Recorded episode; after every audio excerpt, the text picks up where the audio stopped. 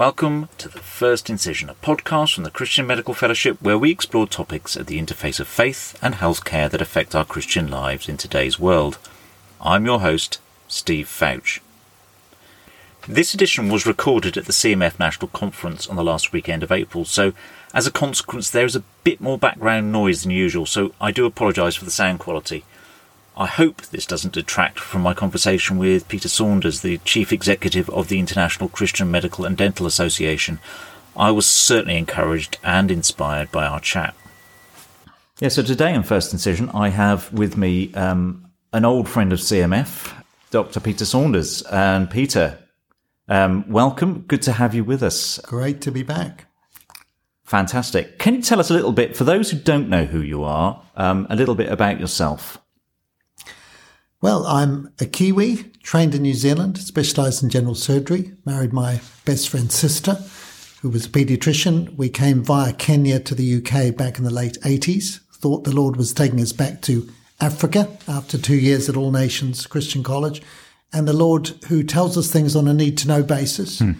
uh, had other plans. And he called me out of clinical medicine altogether into student ministry with CMF. So I became the head of student ministries at CMF in 1992. I did it for eight years. And then after that, the Andrew Fergusson, the general secretary, moved on to something else. And I was asked to take over from him. So I was the CEO of CMF for 19 years. So I, I was at CMF for 27 years, having never intended to stay in England for more than a year or two. It's funny how the Lord um, leads us in paths that we would never choose to go in otherwise. Yes, his, I'd say his word is a light to our path, but not our horizon. And if, if we knew where he was taking us or, or, what plans he had, we might not take the next step. So mm. I think that mm. might have been the case with, with us, but we've been just greatly blessed to have the privilege of, of being here and working with CMF for many years. Fantastic. Now, what is your current role? And can you tell us a little bit more on about what that is in, involved with at the moment? Well, I left CMF at the end of 2018, took a short break, and then took on the role of the chief executive at the ICMDA, which is the International Christian Medical and Dental Association. It's like an umbrella body for all of the CMFs around the world, of which there are 84 at the moment. Mm. And so uh, the office was then moved from India to the UK. I live in St Albans, so uh, Josh, my EA, and I run the office from from there or from home. And uh, what ICMDA does, our vision is a Christian witness through doctors and dentists in every community and in every nation. And our aim is to start and to strengthen national associations of Christian doctors and dentists, run like CMF. And so mm. our hmm. focus very much is on leadership, training, mentoring, and development. So that's uh, that's what I do. Wow! And h- how many countries does that encompass now? Well, there are 84 national CMFs around the world. Mm. There are th- that are affiliated to ICMDA. There are another 30 countries with Christian medical associations which are not yet formally affiliated, but moving towards that. So these are new groups that the Lord has raised up. And then we're in contact with Christian doctors in another 30 or 40 countries. So we have, uh, we're, we're, hoping to, to have uh, a uh, hundred groups formally affiliated by the time of the next World Congress in 2023. So we're working with a number of countries to that end at the moment. Wow. So it's a, it's a big and growing movement. It is. So we have 14 different regions around the world. We operate in seven main languages. Uh, we have seven. yeah, 14. Uh, I don't. I was going to say, we have. Peter, when do you fit the time in to study all those languages? we don't. I, I, I uh, try and attract people with great skills that I don't have. Surround myself with gifted people.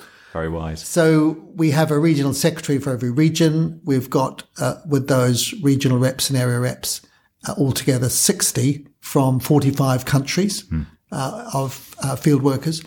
And uh, all of them are either doctors or dentists in full or part-time practice. So they're effectively tent makers who raise their own support and do their ministry work with ICMDA hmm. uh, on the side uh, of that. Wow. Now, one of the areas and it, it, that ICMDA has been very active in, I know, is in Eastern Europe Yeah. uh, over many years, Eastern Europe and Central Asia. And we could probably talk about what's been happening there over the last 20 years f- for hours. But of course, most people at the moment will know what's happening in Eastern Europe very much from the war in Ukraine and the impact that it's having on the people of that nation, but also the surrounding nations. How's ICMDA been responding to that particular crisis? Well, it, it all began uh, on the 24th of February when the war started. And none of us really expected it, although we probably should have seen it coming. And actually, that evening, we had a discipleship group for young Russian speaking leaders. And I was uh, involved in that group. And, and three of those folk were from Ukraine. And one of them was a Nigerian medical student studying in Kharkiv who joined the call that night on his mobile phone from a bomb shelter. And uh, two others, one in Kiev and one in Lviv, just came along briefly to say, look, we can't stay.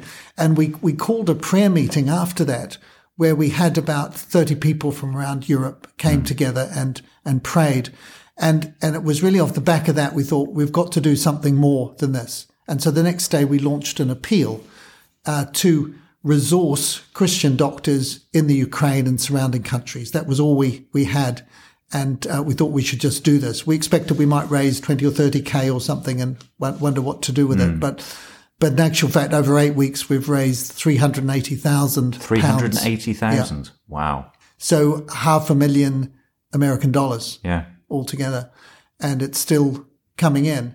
And so it's been a bit of a roller coaster, white knuckle ride along the way, thinking, well, what can we do? And it's quite extraordinary what God has done in terms of bringing partners alongside to, to help us and, and helping us really to spend the money in a really creative mm. and, and helpful way.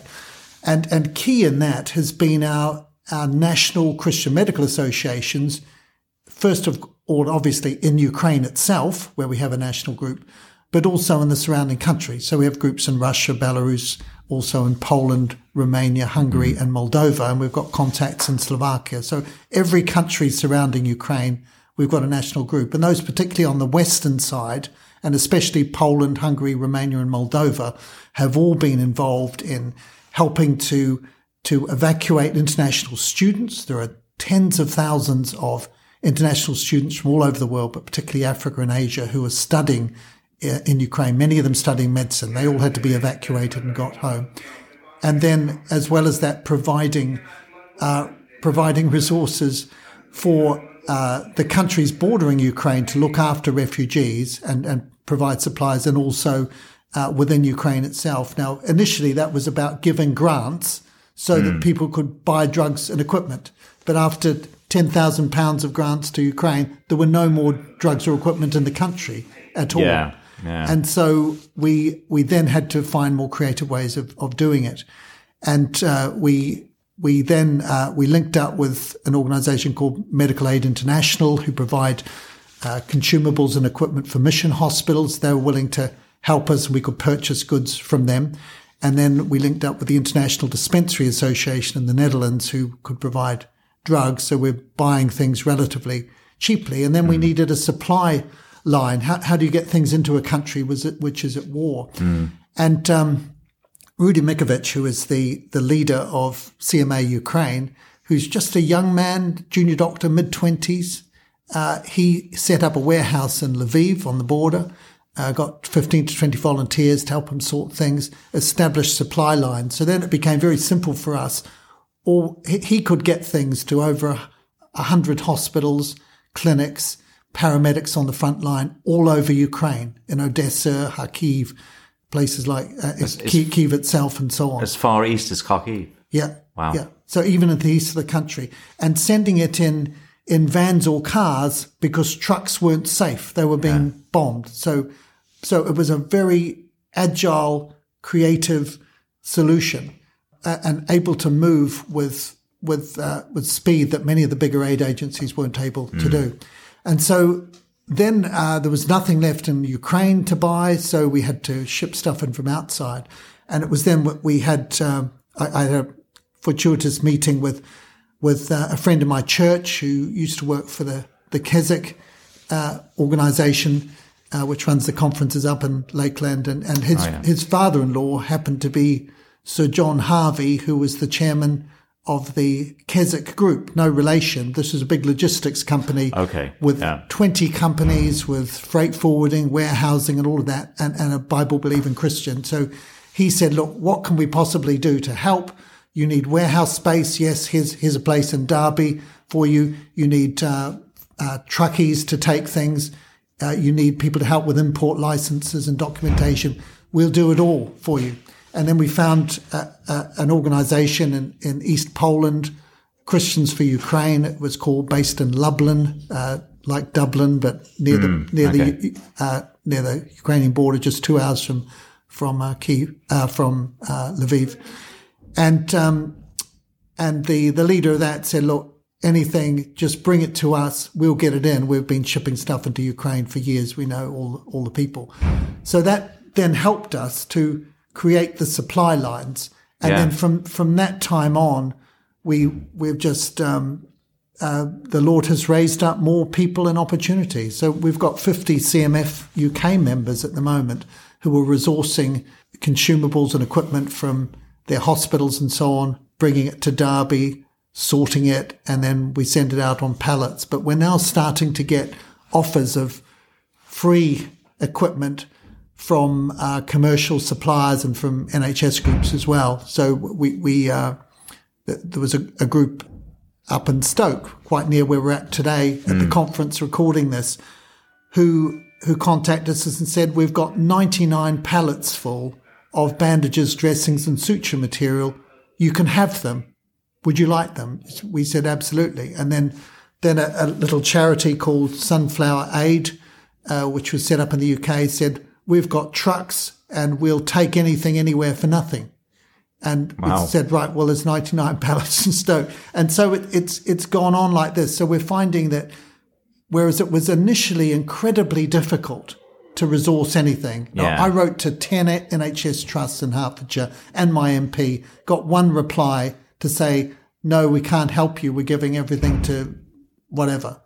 And so it was incredibly difficult uh, initially, but then gradually momentum has grown along the way. So it, there was a point where I was thinking, you know, how are we going to spend this money that's pouring in? People are trusting us mm. and, and, giving. Um, but, but now we don't have any problem with that at all. We've spent 280k and we, we can see the next 100k we could easily spend on avenues that have opened up mm. Mm. for us. So we've been overwhelmed you, you might say, well, where's the money come from? Yeah. And, and I would say that virtually all of it has come from Christian doctors and dentists. And uh, the CMF UK members of CMF put out a notification about our appeal, have given very generously. The, the American CMDA US and the Australian CMDFA mm. Australia have run appeals and raised a lot of money that, that they've, they've sent us. Wow. There's an organization called Ukraine Medical Outreach, which works with international medical students yeah. who've raised money and other groups have advertised it through churches. So we've, we've not lacked for anything and God has supplied through the generosity of his people and has astonishingly opened all sorts of other doors that have made it possible. So as I say, it's been a white knuckle ride and it's been, there have been mm. many moments when we've thought, should we have even started on this or, you know, that nothing seems to be working. But uh, now looking back over eight weeks, we can see that like a grain of mustard seed, it's, it's growing and God through his people, uh, have been able to do something. Of course, what we're doing is only a drop in the bucket in terms yeah. of the need. Yeah. But, but every, you know, every, every piece of equipment, every drug that, that gets there, every consumable is going to make a difference to someone who's a refugee or who's been suffering from war injuries. And as we see, this war could be dragging on for. We thought it would. It might have been over in just a few days, but now here we are, two months into it, and it looks like it could be going on for months and months and months, and maybe even years on from this. Where do you see the appeal going in the long run? I mean, this is. I mean, it must be hard to say because in eight weeks you've gone from zero to three hundred eighty thousand pounds, and all of this aid that's gone to those who need it the most. Um, but where where do you think this could go next? I think all along it's been something we felt we could never have planned ahead because mm. the future was so uncertain, and and it still is. I think at the beginning we didn't know what would work and and the, the, Lord has gradually led us and shown us the the channels and the people and the organisations and given us the money to to mm-hmm. make it happen. Yeah. Uh, we know that I think Putin thought he could roll over Ukraine in a couple of weeks, and clearly that's not happened. And uh, they've now uh, focused all their attacks, of course, on the east of the country and the Donbass, and so withdrawn from places like like Odessa and Kiev and Lviv and so on. So, so we have an open door to get mm. equipment and drugs and consumables in, which I think is going to be open a lot longer than we expected. In, in the, right at the beginning, we thought we might only have a couple of weeks to, to yeah, do this. Yeah.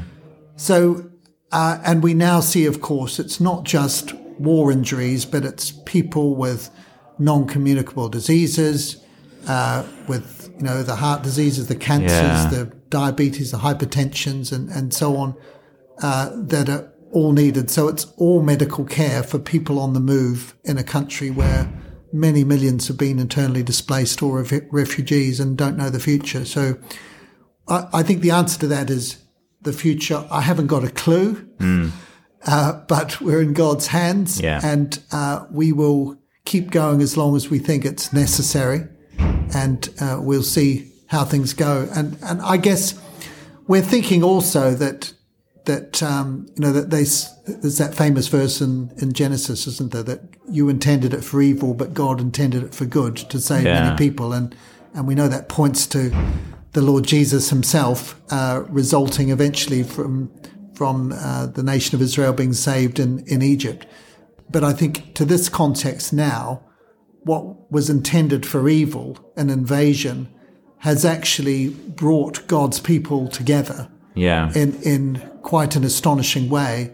And I think within ICMDA, what it's done is to strengthen the national movements in all of these countries and also to bring us more closely together, but also to help us wake up to our responsibility to help and to serve one another and realize that even though uh, we're not involved at the battlefront, this is as much our battle as it is for the Christian Medical Association in Ukraine. Yeah. And that, that we can all play a part. And however small that part is, it's, it's significant. If it's the widow's mite or the yeah. little bit of oil in the jar, that, yeah. that if we bring what God gives us to Him uh, together, collaboratively, using everyone's gifts and abilities, then he can do something. He can do something quite amazing. amazing. Yeah, yeah, that's incredible.